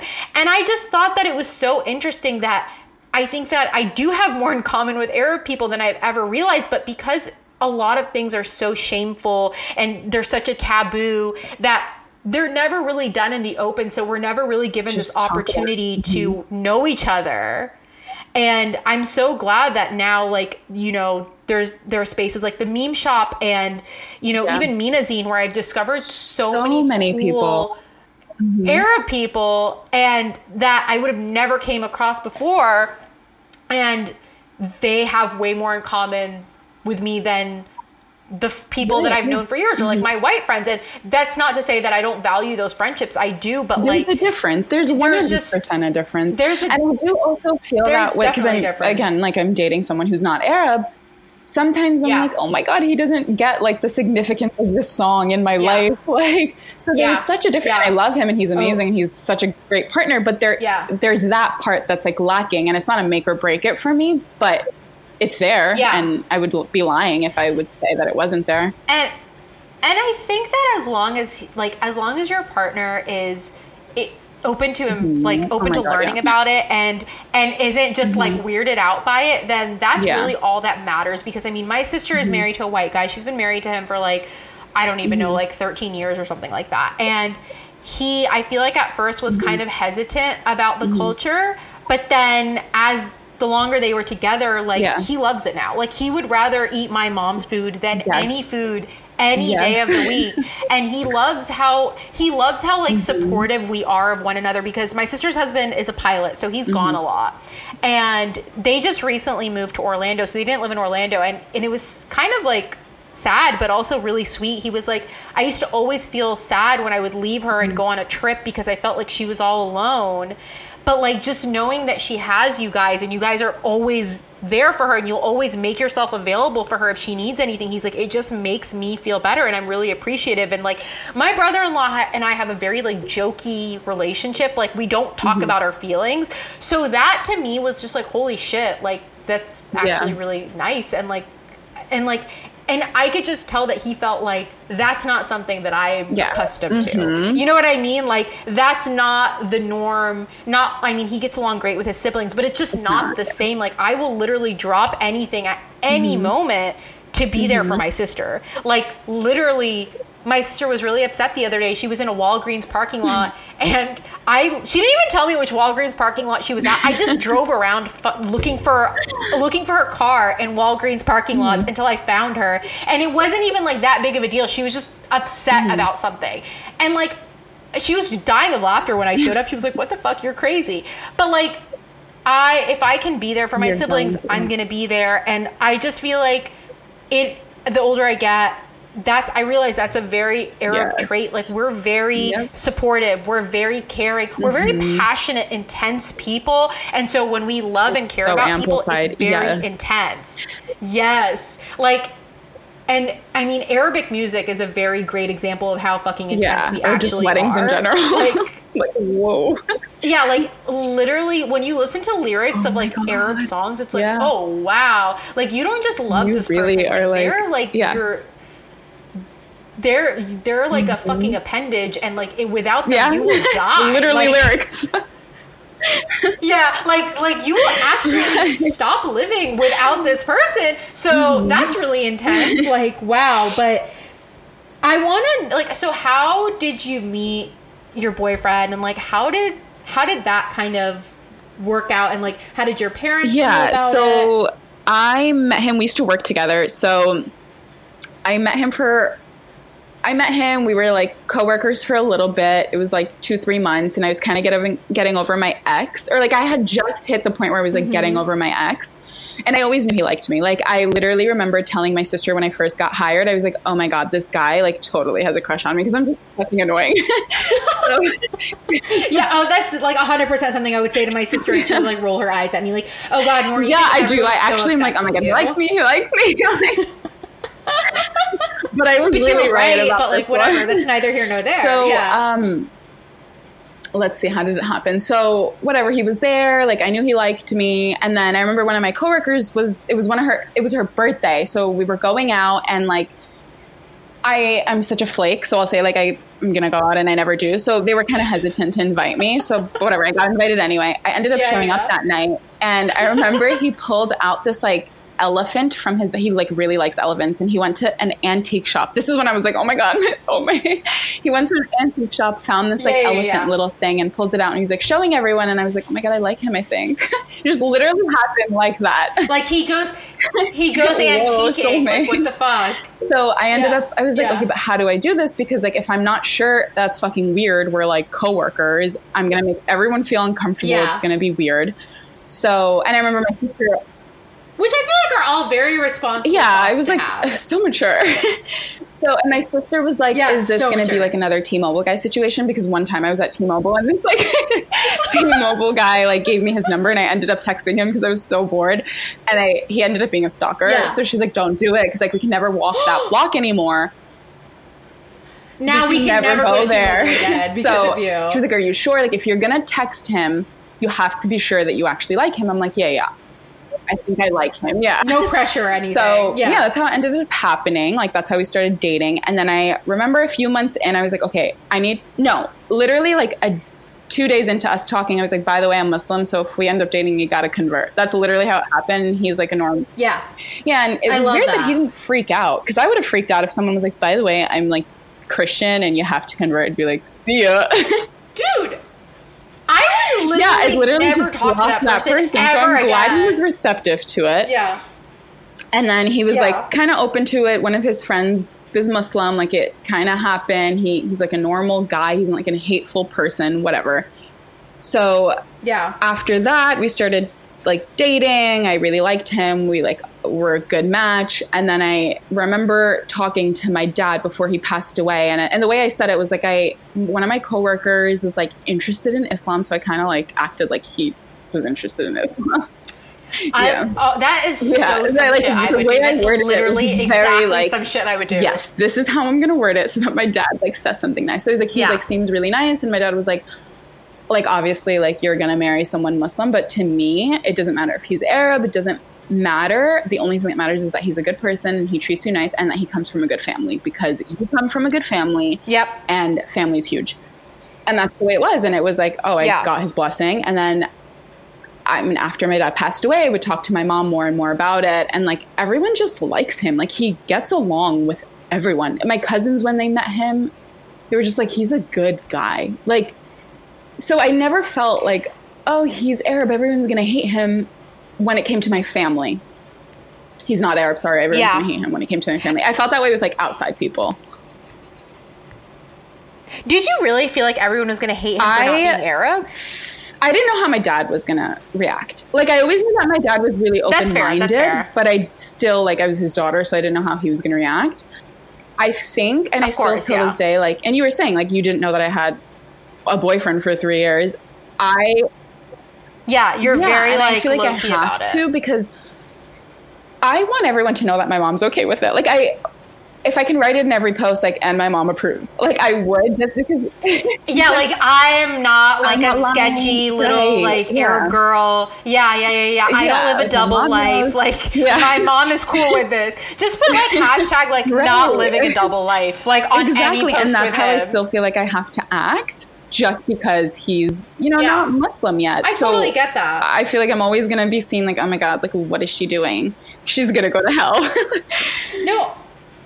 No, and I mean, and I, I mean, I'm going to be honest with you. There are probably people who would Right. 100% feel that way. Like, oh, this person's going to go to hell. But like, the the difference is is that you actually know Mm-hmm. what your intentions are and you have been i feel like you kind of handled it in the exact Mm-hmm. way that it should be handled and like it's not something like it's not like a decision that you made super haphazardly and it doesn't sound like it's a decision No. he made super like it seems like you both really thought about this and i mean to get your dad's okay on it and your mom's okay on it like i feel like that in itself speaks volumes of mm-hmm. his character and who you know what i mean? And like honestly like i mean mm-hmm. i'm a little bit older than you but like i i feel like i'm just at the point where it's just like if you don't approve of my okay, life then yeah. that like sucks mm-hmm. for you. But like but like this is just what i'm gonna do and i don't Yeah. i don't care what you think. And and i don't like you know none of that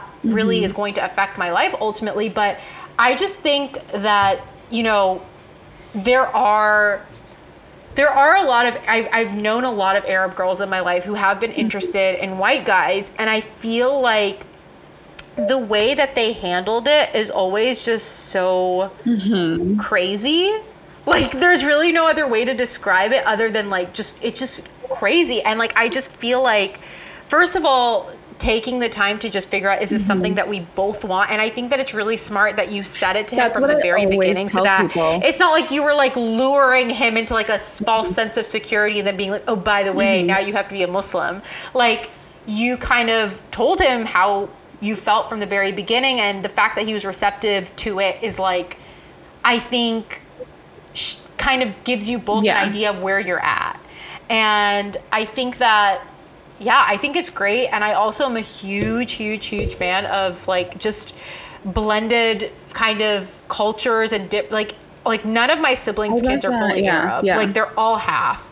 Yeah, and like and I just think that it helps them become more well-rounded people to have a Mm-hmm. mixture of both cultures. I think Arab culture is great, but I also think that having a that you know different influence will kind of help them be more Mm-hmm. of a well-rounded person. Like I just think that it's it I don't know, Yeah. especially living in America, I feel like it'll help them still kind of keep in touch Mm-hmm. with their culture but also still feel like Right, not like a 100%. foreigner. which And I also like just like think a nice when you date someone who's white who doesn't have like Yeah. uh, such a I guess culture the way we do, like you're teaching this person Yeah. such a new lifestyle, and that's also really beautiful. And I think like we should focus on that as well. It's Yeah. not just that like oh I'm getting away from my culture. No, it's that I'm bringing someone into my culture. Like No. he loves the Arab Yeah. culture. Like he enjoys the food. Like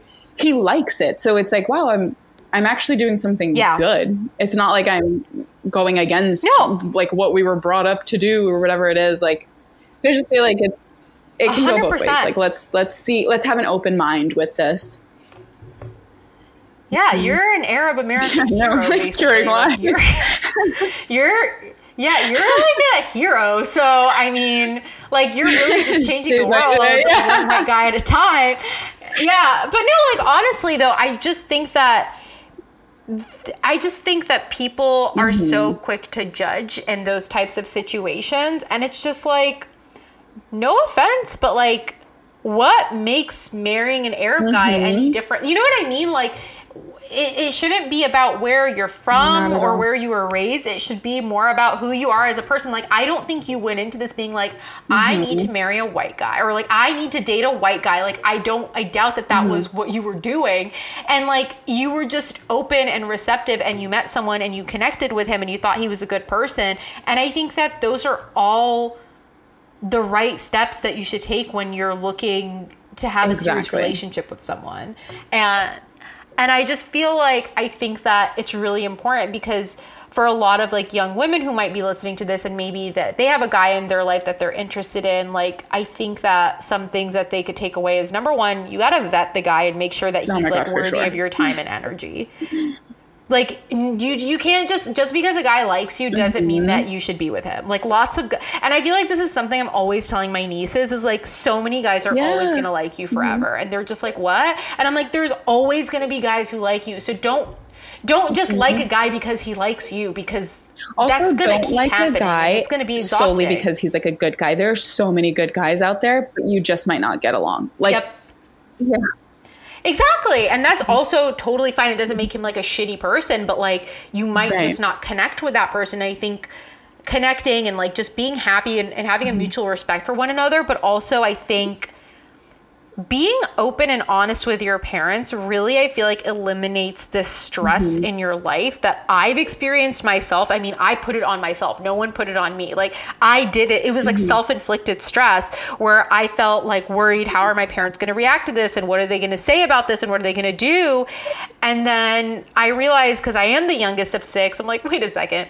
My siblings have done way weirder shit than this and my parents did not freak out on them. Mm-hmm. What am i so worried about. You know what i mean? Like why am i stressing myself out about this? So i mean if you're able to you should really try your best to be just like mm-hmm. open and honest with your parents. And i think that a lot of times and i this is something that i've also felt is like you know i'll watch like a tv show and mm-hmm. like gilmore girls okay? And i'll see the relationship between a mother and daughter and i'm just like that's so mm-hmm. nice. And like they're so open and they talk about these things and like mm-hmm. I could never have that because I even though my mom was always cool, we never did have that relationship when I was younger. And I realized as I got older, it it's I need to put in mm-hmm. effort to create that. And it's and not to say that your parents shouldn't also put in that effort, but a lot of times, again, because my mom is 70 years old, she's from a mm-hmm. completely different generation. She never had that relationship with her so parents. Like different. they were never buddy yeah, that wasn't the norm in society. That wasn't what she was raised to expect. And so I kind of have to like bully my mm-hmm. mom into being my friend. And now and now I feel like we are friends and I feel like I can speak to her candidly about my thoughts and feelings and she disagrees with me a lot of times. She thinks I'm crazy a lot of times. She thinks I'm mm-hmm. being ridiculous. She she definitely has no problem Yeah. sharing how she feels about things. But like at the same time I feel like my mom understands me mm-hmm. so much better now and like when I get frustrated about it, something, yeah. she knows why I'm frustrated. As opposed to before, she just thought probably that I was being a bratty Mm-hmm. asshole. But now she's like, okay, you're shutting down and you're getting frustrated because this topic Mm-hmm. is like a sensitive topic for you because of X, Y, and Z. And like, I feel like I'm able to have a better relationship with my mom. And I think that a lot of Arab people don't Mm-hmm. have that relationship. And it's kind of never too late to start working and like on it. stop fearing your parents so much like parents are always going to have Yes. rules with their children american parents do like that's Yeah. just a parenting Yeah. technique so it's like just because they Yeah, have rules, rules. doesn't mean that they're like these evil people who don't want you to be happy just give them a chance because they've given you a chance and i feel like let's just let our guard like our parents are not our age. They're not going to get everything that we do, and that's okay. It's okay that we're going to disagree with them, and that's like Yeah. my friends like have yeah. such different relationships with their parents, and I always say that I'm like, she's your mom. Like at the end of the day, she's got my mom tells Yeah. me that shit too. I just don't take it to heart because I Yeah. get it. Exactly.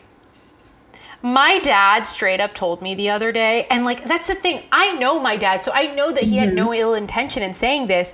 But I think it's important. That's the thing. You have to number one know who your Mm-hmm. parent is, and like know that like they were raised in a completely different time. But basically, Mm-hmm. I was talking about my cats, and my dad super casually just turns around. He's like, and he said it in Arabic, which I feel like made it even more douchey. But he was like, "You love your cats so much because you don't have a husband to love." And I feel like if anyone else heard that, they'd be like, "Wow, your dad is an asshole." But like, I know my dad, so I know that he wasn't trying to be an asshole. That's just how Yes. his mentality is. Is like. You know what I mean? Like, oh, you're you're able to love animals mm-hmm. because you don't have a family, and like he thinks like, oh, once you have a family, like you won't have time Yeah, for these yes, frivolous yeah. things like a cat. And I'm I'm just like, Yeah. Dad, I'm gonna have my cat forever. That's another thing. I feel like Arab people don't understand what pets are because yeah. my dad is just constantly like, so yeah, when are you gonna like give a away temporary your cat? thing? Like he still thinks you're like cat sitting for one of your neighbors. yeah, and I'm like, Dad, I'm I Yeah. will never give him away. like, and never. Like this this cat is Mm-hmm. going to live with me until he's no longer living. Like this isn't a joke, man. And my dad is just like, Yeah, what is get a pet? like, I don't even understand. Like, what are what are pets? And like that's the thing. Like, you have to kind of think about like Mm-hmm. where your parents were raised, the environment, and like don't expect them to understand things immediately and like don't get frustrated when Yeah. they don't understand and it can be frustrating and i get Mm-hmm. I do too, frustrated yeah. you know what i mean but like yeah but like i still try to help them understand and I try not to take things super personally because that's just Mm-hmm. how they were raised and it's and they're just different the way they communicate is different the way they perceive things is just completely different and it's only fair that you try to understand that as much as you want them to understand sure. you. You know what I mean? Like it has to be a, a two way thing. Like you can't just expect your parents Yeah, to just get what's on your mind at people. all Like, times because we don't even get No, like I don't know what you're thinking right now and I'm not like much older than like it's just yeah. Be open. Yeah. Yeah. I mean, and I think that's something that I, I swear to God did not mm-hmm. click until like I was 24 years old. Yeah, My parents are just yeah. humans. Like they're just they're just mm-hmm. people like me. Like you know they they get mm-hmm. sad, they have bad days, they have good days. Like they're not always doing everything right. Like they're you know what I mean? And like I think also understanding that your people are your parents are yeah. just people. It's like Mm-hmm. such a game changer. Like when you say mean shit, it hurts their Mm-hmm. feelings. Like if you don't come home whenever time they expect you to come home, they're not mad at you because They're they want to control you and rule their life. yeah. They probably thought you were in a in a ditch. Yeah. They probably thought you were in a ditch. Like a hundred I percent. swear, they're I think till it, today, like if my mom calls me and it rings more than like four times, she thinks I'm dead. Like, Yeah. yeah. Oh my god, and that's like a whole other thing. My dad Mm-hmm. Calls me a lot, and I feel like my friends think it's just Mm-hmm. annoying burden in my life, and I'm just like, no, he Yeah, just like, at least he loves sure me. Okay. like, which I. Yeah, I'm like I feel like that's fair. Like I'm not a mother, and I do that to God, my yeah. Mm-hmm. nieces. Like I'll just text them and be like, "You haven't posted on Instagram. What are you doing? Like, are you okay?" Like literally, like I'm like a creepy stalker, Mm-hmm. and like I'll check in on them, and like they're not even my children. So like I can only imagine what it feels like to have a child. Like you're gonna Yeah. wanna fucking check in on them. Yeah, like yeah. That's that's that's normal, and it, it doesn't make your parents crazy, and they're not just trying to suffocate you. And I feel like that's such a common thing that don't young yeah. people think like my parents are trying to control you and maybe they Mm-hmm. are trying to control you but even if they are try to understand their perspective and try to communicate to them hey like you know i i want us to be on the same page but like maybe Yeah. we can try communicating better and i think that there just needs to be uh open Yeah. I think that is what's lacking in like a lot of like Arab households. Like you really can speak to your Yeah. parents and like they'll be open to hear you as long as you're open to hearing them and to where they're coming Yeah. from and just like really the understanding that there's an age gap. Like I think that's such a thing. Like and I, I keep Exactly. repeating myself, but the age gap is such a thing. Like you're gonna realize this when you have kids that your your kids are gonna feel the same exact Mm-hmm. way. So just think of it the other way. Like think just think of it. I I'm telling you, I'm I'm literally I am 30. My nieces think that I am like old and dated. Mm-hmm. Like when I talk about things, like they don't know what a floppy disk is. You know what I'm saying? Like they they Yeah. don't know what dial-up internet is. Like they They have the they luxury of literally listening to a music like a song without having to download it. Like that to me is just like dude my Yeah. niece is 11 years old and she can she Mm-hmm. can do anything when it comes to like electronics like and like it's all like self-taught and i i, I was i everything that i learned about computers Mm-hmm. and shit was also self-taught but like she's way more advanced than i am because Yeah, there's so much, so much more, more technology now but was. like yeah my my nieces definitely i know i mean they've made passing comments because they're assholes but like they definitely are like oh you're old and like not You're not hip it. anymore. like i just remember asking my I, uh, I remember asking yeah, I still don't get it. I did use it in a and newsletter like, the other day, but I was like, I don't know what fuck this is, but I'm gonna use it. It's trendy. So I I basically I asked my niece, I was like, what's hot girl summer? She like explained it to me, which I'm pretty sure was the biggest regret of her life because then for like the next seven days, I just kept saying it like for every and any like anyone would say anything to me and I would say hot girl summer. So I feel like mm-hmm. sometimes they regret these things and like I just remember like her telling like just the things that she teaches me and like about like the little mm-hmm. kid slang that's happening and I'm just like yeah I don't I don't know about these things anymore. There was a time Yeah, when I discovered the word dope, things, but like when I was like, oh my god, dope is a cool word. I oh like god. overused Yeah. that shit It- it was- like nothing else. Oh, if I go back to tweets from Mm-hmm. when the word dope became a thing, it was like I used the word Yeah, dope like instead of like punctuation. like I used the word dope so much and just like I don't. You know how Facebook does that? Yeah. It's like ten years ago today. This was your Facebook You're like, dope status. day. How Like, about I, you? my Facebook status. Yeah. My it, no, it was even worse. It was like lyrics from like a Lil Wayne Yeah. song about didn't giving a even a blowjob. But blowjob like, I don't think I realized. I didn't. I because it like the words that he used was like giving dome or something like that, and I mm-hmm. don't think I knew what it meant. And I was like, yeah. why would I make like, why was in this status? mood? Like what? What? Why would why was anyone okay with this? Like, and I'm assuming No, no, one got it either, so that's fine. yeah. But yeah. Oh my god, and that's like a whole other thing. Like, what I, I I can't listen to rap music anymore. Like, I actually can't listen to rap music anymore because I feel like they're like just the way it's set up. Mm-hmm. I mean, I mm-hmm. haven't listened to rap music in a while, so I have no idea. But like, I was a huge hip hop head. Like, and I just remember one day listening to a song and being like, Oh like, my oh, "Wow, god, yeah. really I just read an article that was like, And- as a feminist, am I allowed to listen to hip hop? And I was like, interesting. Yeah. like literally and and and but like I still loved hip hop. I still loved rap. So I would just mm-hmm. kind of like try to like push through it. Like literally, mm-hmm. I was trying to push through it. And I know that there are you know artists now who are definitely like respectful to women or whatever. But like. I can't listen to the music that I grew up listening to Yeah. anymore because it upsets me. Like it actually upsets me, and that's how I know that I'm old. Is like rap mm-hmm. music sometimes upsets me, and like my nieces are like, "You're lame," and I'm like, "I'm not." Unfortunately, I think about things when I listen to lyrics. Like I actually think about the lyrics, and like I miss the times where I would just be able to listen to a song and just be able to enjoy the dope beats and and the, and the dope flows of the raps, and and, and now I listen to it and I'm just like, oh my I feel god, that way horrible. with music videos. That's like terrible. the- I just watched the Drake and Chris Brown music video that I was everyone was talking about, and they had like a bunch of naked women dancing, and I was like, I- still, like we're still doing this, like, and I get it. I know, like you can do whatever you want with your body, but like. That's not the way they're showing it. They're definitely sexualizing you. Like you're not the main point of the video. You're That's definitely just the body. So Yeah. Oh, and that's like a whole other thing is just women's All bodies being time, yeah. sexualized. Like, and I feel it so much. I mean, obviously, I feel Mm-hmm. it so much more in the Arab community because that's the majority of my online community is Arab people, and those are the people who feel like they can say whatever Mm-hmm. the fuck they want to me. But like, just people saying like it's obvious that you're trying to show off Oh my your God, boobs in this yeah. Mm-hmm. picture, and I'm like, homie, if I wanted to show off my boobs, Yeah. this would not be the picture. not be like, like if I was trying to show off my, this would not be it. Like this is not me trying to show off my boobs. You're crazy. And like, and like, uh, Dina Tokio posted this video, and my friend sent it to me. She's like, "You need to watch this," and I watched it, and I was like, "I think I fucking love this person." She like posted this whole video about like how people need to stop like acting crazy when women talk about my their God, boobs, yeah. and like stop sexualizing them all the time. Like women Yeah, are allowed to talk yeah. about their boobs. Like it shouldn't.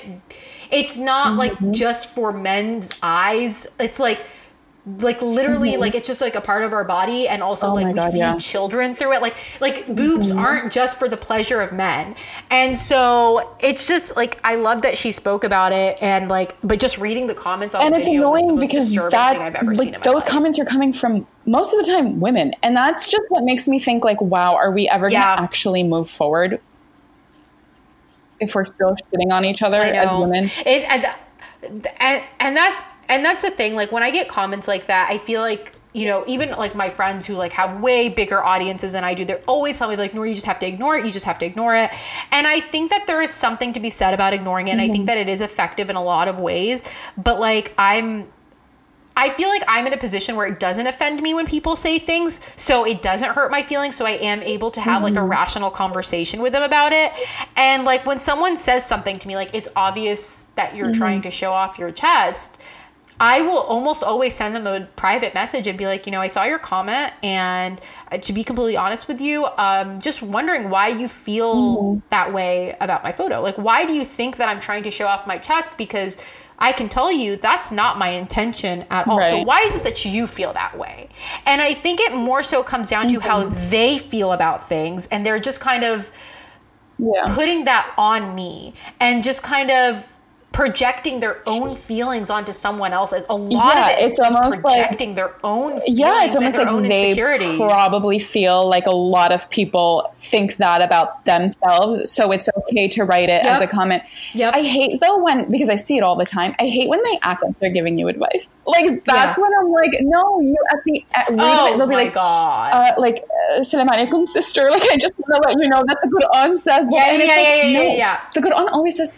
Al- Also says to mind your business. like what I do is my business. Yeah, like literally. And also, like, I feel like a lot of times, mm-hmm. like, even though I wear a hijab, like, people don't think that I know a mm-hmm. lot about Islam, which is like really fun because my dad Yeah. is basically an imam. Like, my dad is like literally like, I know like so many hadiths. My brain, I don't even know how I have space for anything else. And it's just because he would always repeat them to me when I was a kid.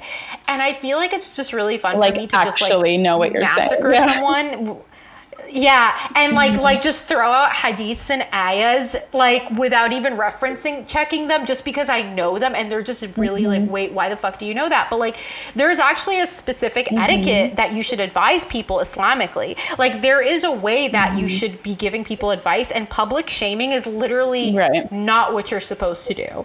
And like and and the way in which you advise someone like it's supposed to be done in a very specific way Yeah. and i just have never seen anyone do it like i've literally never seen anyone give advice in their holier than thou position in the correct way and i'm like it's interesting to me that you think that you're so well versed about islam and you think that you're so perfect that you can say these things to me when Don't, in yeah. reality you mm-hmm. clearly don't know what you're doing you actually have no idea what Islam is and you don't understand it.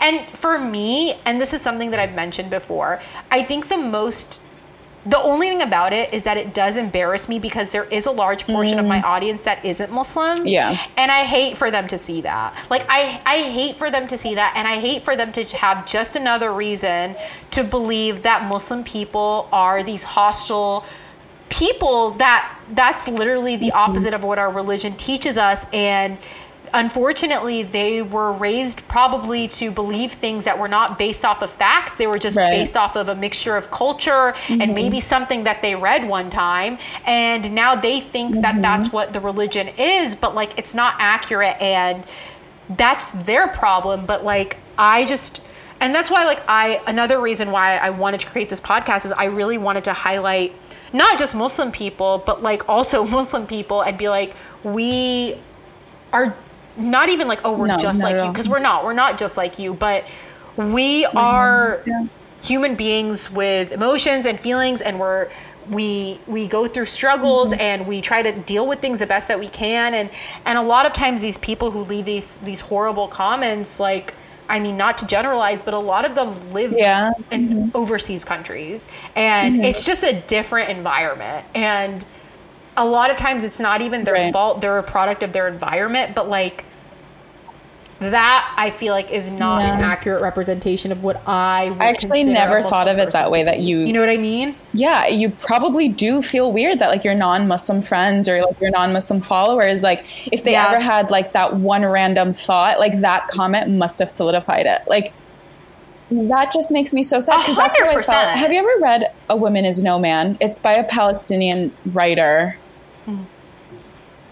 Yeah, No, but so I'm writing it it's about this family about? who came from Palestine, and I think it was like the 80s or something, and it pretty much talks about how like in our cultures like women are really like if you're not a man then you're pretty much like shit like you are like worthless which is true but Yeah. i think the I mean, way yeah. she wrote it and i get that it was okay so i like the book i don't want to say i don't want to like sit here and like trash it but i think i was like oh my god if an american reads this they're gonna think we're crazy because it pretty much talks about how Yes. like back then they Yes. used to like kill women if they were like kill girls if they were babies but they did it in such a like Yes. modern yes. way and i'm like that i've never heard a story maybe it happens i don't know but like i've never heard a story where like a woman gives birth and they're like oh my god that's a belwa or like whatever it is like i don't hear that No, I mean, in, in the today's like no, not, not that's ago. like something that would happen like in Bedouin times. Yeah, like when people lived in like the But desert. it like was that's written in when like it happened. it was but written. like also like I remember there was one date that was like 1993 because she goes back and forth a lot. She goes from like when her mom came here and then her life Mm-hmm. growing up.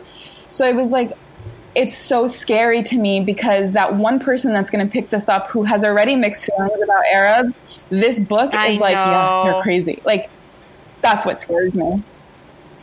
No, and, and that's something that I feel like I am conscious of. Like a lot of times people will be like, Nor, like you're a representation of Muslim people. Like you need to be more cautious about how you behave. And I'm like, actually, the only person I'm offending Yeah, with the things yeah. that I say is Muslim people, which I am. I am okay with that. And like when it comes to other things that I feel like maybe someone who isn't Muslim or doesn't know about Muslims, I don't think that I'm the one who's giving Yeah. them a negative impression about Muslims. In fact, like I feel like there are more like people who are like, wow, like I, I don't mean yeah, like I don't mean to sound like ignorant or uneducated, but like I just never thought that a Muslim woman, especially a covered Muslim Mm-hmm. woman, would be like you. And like thank you for Mm-hmm. opening my eyes and making me realize that like I need to Right. Be more cultured or whatever. But like I mean the only people who are offended by me are Muslim people, Mm-hmm. Yeah. which I'm totally Yeah, okay with fine. Muslim people being offended by me. Um, that's Mm-hmm. not that's really no, no problem. Like they'll they'll be okay. But like even last night I talked about like um, how a Mm-hmm. guy proposed to me through my parents and gave me like a teapot, but I said it in Arabic because I didn't want to get into explaining what that means, Mm-hmm. Yeah, and I I didn't gonna want. and I even said even I'm like it, I'm not yeah. gonna explain it because yeah. I'm like, I don't want people to think I'm oppressed. But like, I've explained it to my non-Muslim friends before, and they get it. And like, that's the thing. Like, they're not dumb. Like, they understand it. But I feel like you really need to take the time to explain those things because if you're like, oh, some guy who I've never met came to propose to me, that that's why people still ask you, oh, like, are mm-hmm. you gonna get an arranged marriage? Like, it's because things like that aren't explained. But like in reality, it's just like any normal setup that maybe your friends would set you up on a blind date, and like this person will mm-hmm. come to your house and meet your parents and meet you, and if you're interested in them, you'll keep talking to them, and then over time Right. you'll decide if you like them, and if you like them, you'll keep talking to them some more, and then you know maybe a couple months or a year later you'll get engaged and you'll plan a wedding. Like it's not like I'm just gonna meet this like, person, "Yep, he's gonna give me a ceramic teapot, Yeah. and then we're gonna get married. And uh, honestly, I was pissed because usually when people Yeah, propose to me, they bring me gave you was a desserts, and I like that. He gave me a fucking teapot, and I was pretty pissed about it. And now some homeless crackhead has it. And honestly, I'm starting to think that the person. I mean, if you haven't listened to my Instagram stories, this isn't going to make sense to you. But someone broke into my car and stole things, and the two main things that I noticed that were missing were a Zara skirt and a teapot. And I'm convinced that the person who stole Yeah, things from my car is a chick. Like I'm like she the, the person Mm-hmm. stole a Zara skirt and a teapot. And like there was other things. There was Oh, money. didn't steal the money? Didn't steal the money. Whoa. Yeah. No, didn't steal the money. I had Uh, a shit ton of snacks in my car because I'm a weirdo. They didn't steal any of the snacks. They didn't steal my headphones, my iPhone charger. Like there was a lot of stuff they could have taken. Like I had Yeah. toilet paper left in my car that I was too lazy to bring into my house. Like I was bringing in my groceries and was like, eh, nothing will happen if I leave toilet paper in my car. And like just a lot of things that I feel like if someone was in need, they would have taken those things and would have been really helpful Right. to them, like snacks and toilet paper and money. But the only things that they took were a mm-hmm. teapot and a Zara Definitely a girl, yeah. And I really just feel like it it was a girl and like when I was talking to the cops they were like yeah sometimes people like they're just bored and they'll come pull up because it was in a parking garage and they're not mm-hmm. even crackheads or homeless they, they're literally just like mm-hmm. normal people who have jobs and lives and they'll just open doors and You just must be steal shit. so bored to do that, though. I get really bored sometimes, and I just some questionable. Shit. But like, I never break it. yeah. yeah that's never it yeah that's never the thing that I do like I might like Yeah, you know, for, like, know, literally, like, yeah, Instagram for an exactly. Mm-hmm. Or like watch David Dobrik videos, which I just did for the first Okay, time. what's the obsession? I do not get what people like him. Yeah, I don't get it. I don't get it. I don't get it. I don't get it. I don't. I genuinely don't get it. I don't think it's that funny, and I think that his Mm-hmm. What's audience the, is the girl that he was 10 dating? What's her name? Lily.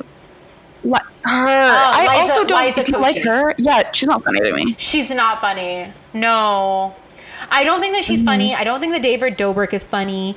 Um, I, I tried to give it a chance. I just, I, Oh, I even tried yeah. listening to his podcast. Like, I just, I just don't think that he's that funny. And like, I think that it's just, I think it's so, definitely yeah. a younger sense of humor. Like, I feel like, yeah, like I need it to Mm-hmm. be more clever. I need it to be more witty. I need it to be more like relevant and topical. Like, I don't, I don't care about your yeah. YouTube problems. You know what I mean? Um, but yeah, I definitely. I the other day I literally watched David Dobrik videos for like uh, Yeah. like a solid two hours. Like that's the shit that I do when I'm bored. But I never. or not that crime. Definitely not that crime. Yeah, like yeah, yeah, definitely not that crime. I'm never breaking into people's cars.